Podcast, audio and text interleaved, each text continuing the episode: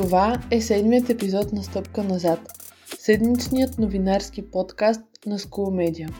Тук е мястото, където ви представяме живота такъв какъвто е. Вярваме, че е важно младите хора да получават навременна и обективно поднесена информация, защото промяната започва отвътре.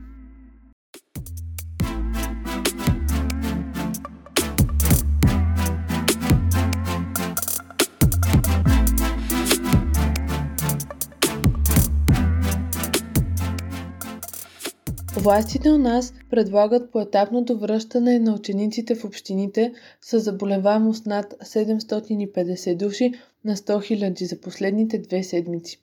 Желанието е това да се случи още следващата седмица. Първо за учениците от първи до четвърти клас. Условието за връщането на децата в клас е те да бъдат тествани за COVID-19 два пъти седмично. Учителите от своя страна ще са задължени да представят зелен сертификат за вакцинация, преболедуване или отрицателен тест за COVID-19. От Здравното министерство казаха, че на децата ще бъдат правени от така наречените щадящи тестове тип близалка. Те ще бъдат безплатни и ще се правят само с разрешение от родител. При отказ децата ще продължат да учат дистанционно. Припомняме, че в края на миналата учебна година Министерството на образованието и науката направи допитване относно нагласите на родителите за провеждането на COVID-тестове в училищата. Близо половината от отговорилите изразиха несъгласие.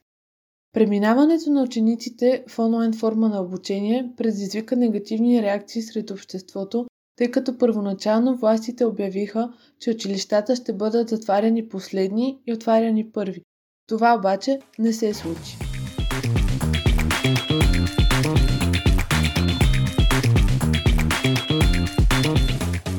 От началото на седмицата влезе в сила изискването за предоставяне на зелен сертификат за достъп до кина, ресторанти, музей, молове и други. Това накара мнозина граждани да се иммунизират.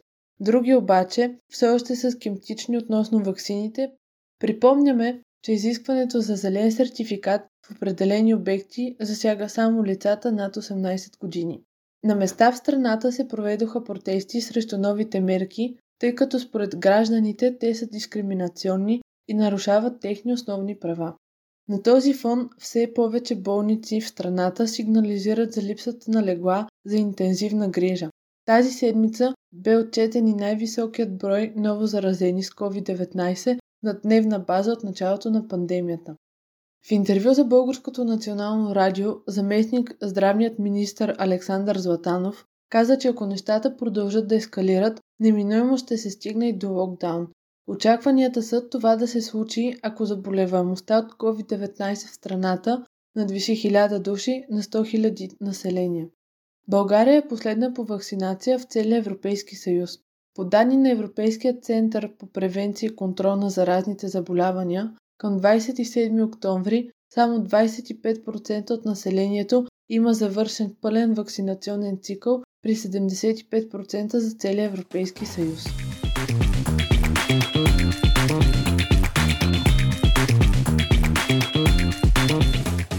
Тази седмица Конституционният съд на България реши, че понятието пол има само единствено биологичен смисъл. По този начин съдът реши, че държавата няма задължението да зачита правно самоопределяне на хора с различен от биологичния пол. С други думи, това означава, че самоопределяне различно от традиционните на мъж и жена няма правна стойност. Решението не променя каквото и да било, но се смята за удар към транссексуалните и други членове на LGBTQ обществото. Конституционният съд беше сезиран от гражданската колегия на Върховния касационен съд с искане за тълкуване на Конституцията. Колегията предприе тези действия, защото от своя страна трябваше да излезе с задължително за всички съдилища тълкуване за това дали в България е допустима юридическа промяна на пола при транссексуалност. Такава обаче не е.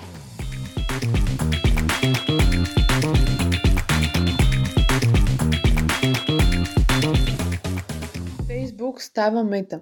Новината беше съобщена късно вечерта в четвъртък от основателя на компанията Фейсбук Марк Зукърбърг. Една от причините за това е желанието на Фейсбук да се дистанцира от множеството скандали, стечове на данни, дезинформационни кампании и други през последните няколко години. Зукърбърг нарече решението нова страница за света на интернет. Досегашното лого бяло F на син фон се заменя от син знак на бял фон, подобен на символа за безкрайност. Отделните платформи за общуване като Facebook, WhatsApp и Instagram няма да променят името си. Промяната се отнася само за компанията Майк. От информацията до момента е неясно кога ще започне същинското ребрандиране.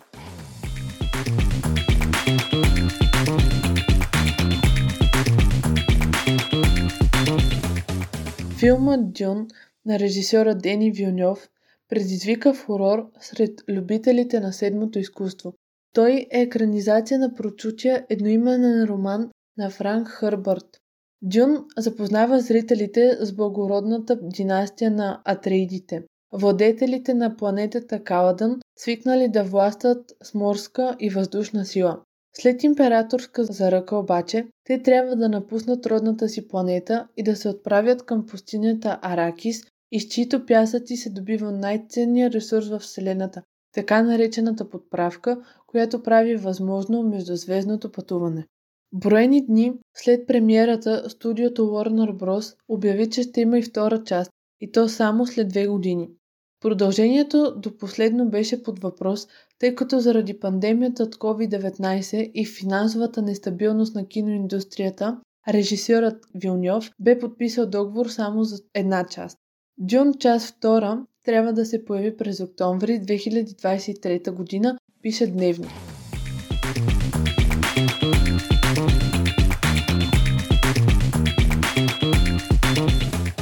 Британската певица Адел оглави класациите за сингли на престижното издание Billboard с новата си песен Easy on Me. Само ден след официалното си представяне, баладата щупи рекорда за най-много слушания в един ден в стриминг платформата Spotify.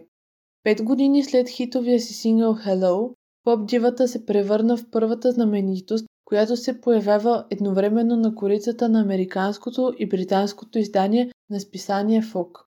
Този вторник Адел официално оповести първите си концерти от 4 години насам, а два дни по-късно, на 21 октомври, в рамките на 30 минути, над 1 милион души опитаха да закупят билети за предстоящите концерти, които ще се проведат на 1 и 2 август 2022 година в Лондон.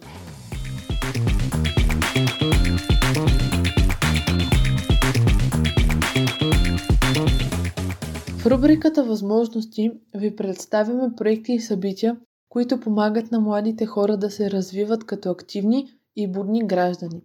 На 20 ноември ще се проведе Yad Speak Forum, организирано от ISIC България.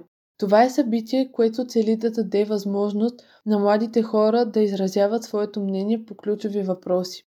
Обсъдени ще бъдат 17-те цели за устойчиво развитие на Организацията на Обединените нации и как те могат да бъдат приложени в обществото.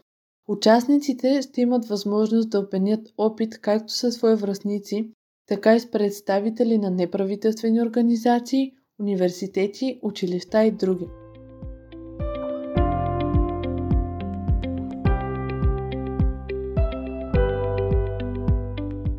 Roblox Academy предлага безплатно разширено обучение за разработване на игри и програмиране за младежи между 14 и 18 години от Варна. Основната цел на академията е да помогне на младите таланти с тяхното кариерно и личностно развитие, предлагайки им безплатно и обширно обучение за разработване на игри и програмиране. Кандидатите трябва да притежават базови познания в областта на информационните технологии, английски язик и добра логическа мисъл. Записването става чрез попълване на входящ тест до 1 ноември. За повече информация може да пишете на имейл контакт maimunskla.robloxgameacademy.com